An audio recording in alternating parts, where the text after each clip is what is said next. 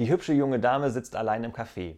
Ein Mann vom Nachbartisch kommt herüber und fragt, Verzeihen Sie, darf ich Sie zu einem Drink einladen? Was? Ins Hotel? schreit sie auf. Äh, nein, nein, das ist ein Missverständnis. Ich wollte Sie nur auf einen Drink einladen. Was? Ins Hotel? kommt's wieder laut zurück. Sichtlich peinlich berührt umschauend zieht sich der junge Mann in die hinterste Ecke zurück. Nach kurzer Zeit kommt die junge Dame zu ihm.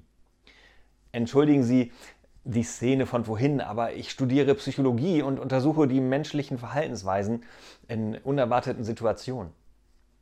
Der junge Mann sieht sie an und schreit dann entsetzt durch die ganze Bar. Was? 250 Euro?